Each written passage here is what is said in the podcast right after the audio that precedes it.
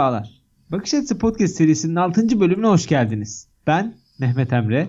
Utku Tarzan'la birlikte iş hayatındaki değişimi ve dönüşümü bu seride değerlendirmeye çalışacağız. Bir anlamda da değişimden kaynaklanan ihtiyaçları, dönüşümün getirdiği fırsat ve avantajları konuşacağız. İki farklı bakış açısıyla her bölüm yeni bir konuyu ele alacağız. Bu bölüm diğer bölümlerden farklı bir şey yapıyoruz. Bugün girizgahı ben yapıyorum. Şimdi böyle daha iyi oldu bence. Hayatımızda küçük yenilikler de iyi oluyor. Bence değişiklik iyi gelir. Evet bu bölüm aslında ister iş ister özel hayatta her gün yaptığımız bir şeyden bahsedeceğiz. Sorun çözmek. Evet ama nasıl çözmek? Evet bir düşünce yapısı, bir düşünce modeliyle sorunları ortadan nasıl kaldırırız? Enine boyunda bunu konuşacağız. O zaman konu başlığını da ben atıyorum. Bu bölümün konusu design thinking. Yani tasarım odaklı düşünme. Evet bu konuyu e, değerlendirirken saatlerce konuşabiliriz ama biz bu düşünce modelini özellikle kurum içi ve kurum dışı girişimciler için değerlendirmeye çalışacağız. O zaman başlayalım. Design thinking yani tasarım odaklı düşünme deyince tam olarak ne demek istiyoruz? Şimdi Mehmet tasarım odaklı düşünme temelde e, kullanıcıyı, müşteriyi e, ya da hedef kitleyi yani e, insanı merkeze alan ve e, tam olarak ifade edilemeyen sorunlara çözüm bulmaya başlayan aslında bir düşünce modeli. Şimdi ihtiyacı belirlemeyi hedefleyen bir modelde diyebiliriz sanırım. Evet. Dolayısıyla yani stratejik yönetim ve pazarlama gibi farklı alanlarda yararlanılan bir yöntemi anlatmaya çalışacağız. Hı hı. Ee, ama şunu da vurgulamadan geçemeyeceğim. Ee, kelime grubuna takılıp özellikle dizayn kelimesine e, web sitesi tasarımına doğru konuyu dağılandırmayalım. evet şimdi her dizayn denildiğinde de web sitesini e, anlamayalım. Doğru söylüyorsun. Şimdi yöntem yani metodoloji dediğimizde de bir reçete geliyor aklımıza. Hı hı. E, birazcık o reçeteli geçelim o zaman. Bugün rolleri değiştik iyice. Sen daha sistemli gidiyorsun. Şimdi konuya uygun atasözleri de verebilirim burada ama e, gidişatı çok bozmak istemiyorum. Üstüme çok gelme. Tamam. O halde e, şöyle devam edeyim. Aslında bir değil birkaç tane reçete var. E, ben girizgah yaparken de e, söylemeye çalıştım. Uygulama tarafı tamamen aslında uygulayan kişiye kalmış. Ama e, biz yine konuyu değerlendirirken temel adımlar üzerinden bir tablo ortaya koymaya çalışacağız. Süper olur bence. Aynen. E, dolayısıyla ilk adımımız, birinci adımımız empati. Ne, empatiyle ne demek istiyoruz? E, biz geride bıraktığımız e, hemen hemen tüm bölümde altını çizdiğimiz bir konu var. E, insanı her zaman e, merkeze alın. Çözümlerinizi e, insan odaklı geliştirin. E, dijitalleşseniz de e, teknoloji sadece bir araç olduğunu vurguluyoruz. Dolayısıyla insanların ihtiyaçlarını iyi anlamamız lazım. Yani kullanıcı, müşteri, hedef kitle ya da yani özetle şöyle diyeyim problem sahibinin yerine kendini koyma diyebiliriz burada.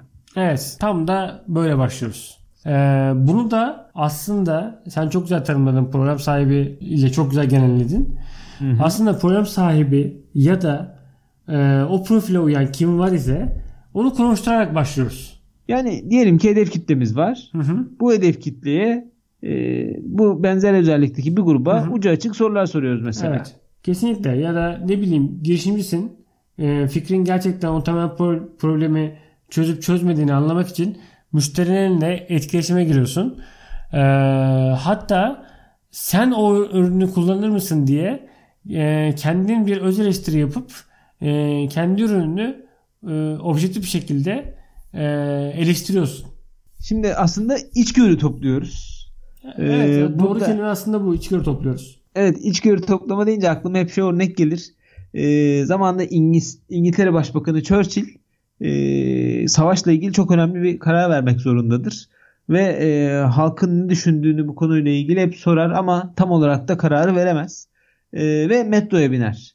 E, metroda e, yolculuk ederken e, halkla hatta sohbet etmeye çalışır. İlk başta bir çocukla sohbet etmeye başlar hatta çünkü Churchill'le sohbet etmeye çekinirler. Hı hı. E, ve sohbet başlar orada e, birkaç durak devam eder yolculuk ve en sonunda hatta halk insan Churchill'i e, alkışlayarak uğurlar. O kadar ki e, Churchill kararından emin olur ve metrodan iner e, direkt parlamentoya gider ve e, parlamentoyu ikna edip yasayı çıkarır.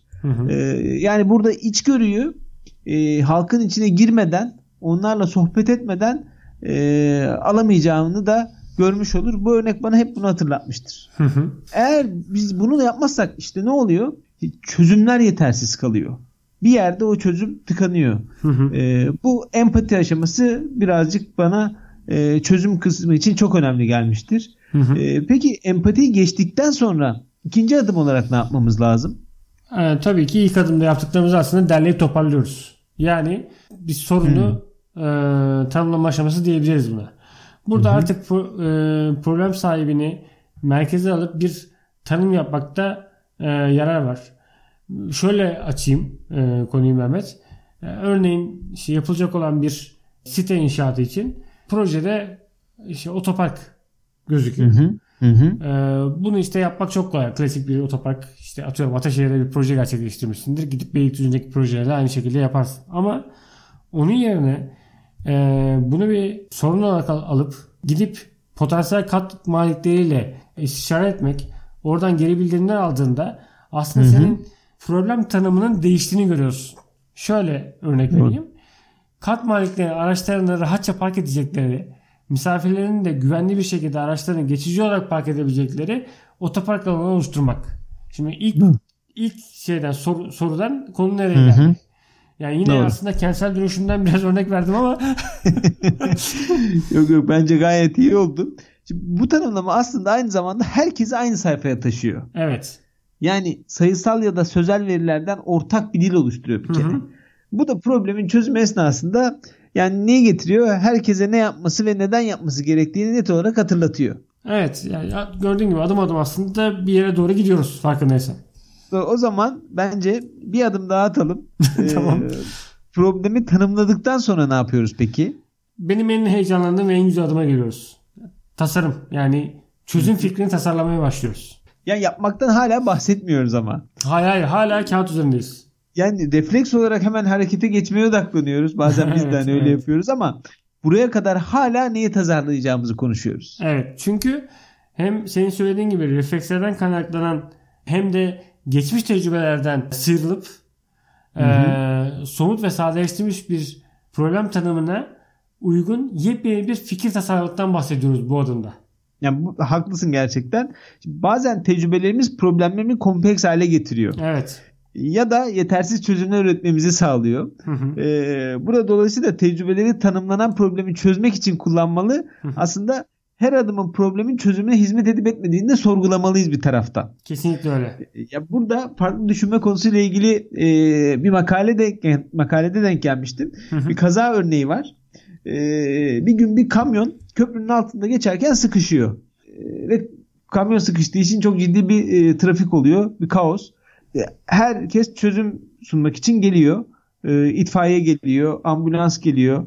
E, bütün e, şey orada, e, halk orada çözüm için e, bir şeyler yapmaya çalışıyorlar. Hı hı. E, sıkıştığı yerden kurtarmaya çalışıyorlar.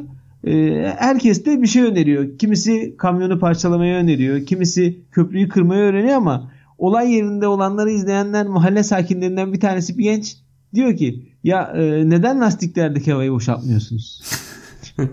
Şimdi sorunu çözmek için kafa patlatan tüm uzmanlar şaşkına dönüyor tabii. Ve gencin söylediğini yapıyorlar. Kolayca kamyonu sıkıştığı yerden kurtarıyorlar.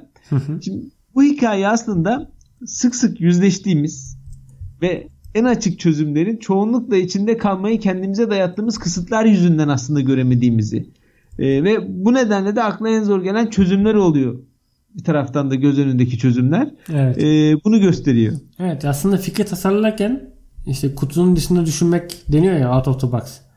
Onu yapmak gerekiyor. Yani bu senin evet. örnek de hakikaten buna çok iyi e, fit ediyor. Çok iyi örtüşüyor. Doğru. Peki şimdi fikri tasarladık. Fikri tasarladıktan sonra ne yapıyoruz? Evet geldik dördüncü adıma. Ee, bu adımda artık yavaş yavaş bir şeyler yapmaya başlıyoruz. Artık yapalım ee, yani. Ama mi? dediğim gibi yavaş yavaş. Yani e, dördüncü adımımız prototip hazırlama adımı. E, yani tasarlanan çözüm fikrini en az maliyetle deneyebilmek için bir çözüm oluşturuyoruz. Minik bir çözüm. Burada yine minimum maliyet derken aynı zamanda riski de minimize ediyoruz. Evet evet tam olarak o.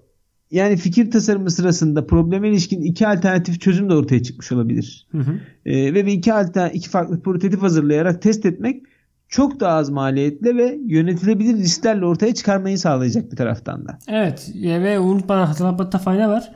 Bu adımı hızlı yapabileceğimizden zaman da kazanıyoruz. Yani e, verimlilik de elde ediyoruz aslında. Doğru. Ve sonrasında beşinci adım geliyor. Son adımda ne yapıyoruz? Tabii ki bu pro- prototipi test ediyoruz. Beşinci adımımız Doğru. test aşaması. Yani prototipi pro- problem sahibi ve diğer olası paydaşlarıyla birlikte test edip buradan yeni ve daha somut, e, açık ve net geri bildirimler ile yeni içgörüler elde etme peşindeyiz aslında. E, böylece aslında e, görünmeyen sorun ya da e, sorunları ortadan kaldırmak için yeterli, hızlı ve ölçeklenebilir çözüm ya da çözümler ortaya koymuş oluyoruz. Doğru. Ya bundan sonrası ise sadece çözümü geliştirip uygulamak Sadece uygulama kalıyor. kalıyor. Evet. Yani şey çok ya buraya kadar anlattığımız adımları aslında mesela Einstein çok güzel özetlemiş. Einstein demiş ki bana bir e, problemi çözmem için bir saat verdi, verdiklerinde bunun 55 dakikasını o problemi anlamak için geçiriyorum. Hı hı. 5 dakikasını ise çözmeye ayırıyorum. Hı, çok Yani buraya kadar anlattığımız aslında hikaye bu. Hı hı. Doğru. O zaman şöyle kısaca üzerinden geçelim adımların. Yani tasarım odaklı düşünce yapısının 5 tane adımı var. Bir kere öncelikle empati kurmamız lazım. Yani problemi yaşayan insanın neler hissettiğini çok iyi anlamamız ve ona doğru bir çözüm sunmamız lazım. Hı hı. Sonrasında problemi tanımlamamız lazım ki o tanımlamada herkese aynı sayfaya taşıyabilelim ve herkes aynı problem üzerinde çözümler getirsin. Sonrasında fikir tasarlama aşaması ki burada da kalıpların dışına konma, kalıpların dışında düşünme ve e, hani o genç örneğini hatırlarsak Hı hı. hiç aklımız hep önümüzde olan ama aklımıza gelmeyecek e, çözümü bulma konusu ve sonrasında hemen hayata geçirmeyip öncesinde prototip üreterek e, sorunları görme sonrasında da test edip tekrar öngörülemeyecek çok ileride belki ortaya çıkacak sorunları e, görüp sonuca ulaştırmak diyebiliriz. Evet yani bu yaklaşım modeli işte insanı ve aslında problemi e, aynı anda merkeze alıyor. En başta söylediğimiz gibi. Dolayısıyla girişimciler için e, bu düşünce yapısı olmazsa olmaz bir özellik. E, zaten Doğru. yani iktisat yaklaşımı da bence bunu gerektiriyor. Şimdi yine iktisattan bahsetmeden bu bölümü bitireceğimi düşünmediniz herhalde. yani? ya dur bak güzel toparlayacağım. Tamam gene dağıttım gibi Tamam. konuyu ama bekliyorum. Tam kapatırken. Toparlamanı bekliyorum. Ee, ya bölüme başlarken özellikle kurum içi ve kurum dışı girişimcileri düşünerek bu konunun üzerine duracağımızı belirtmiştik. evet. Ee, tam da bu yüzden girişimciler çözdükleri sorunların tam olarak hangi sorunu çözdüğü konusunda fikir sahibi olmalılar.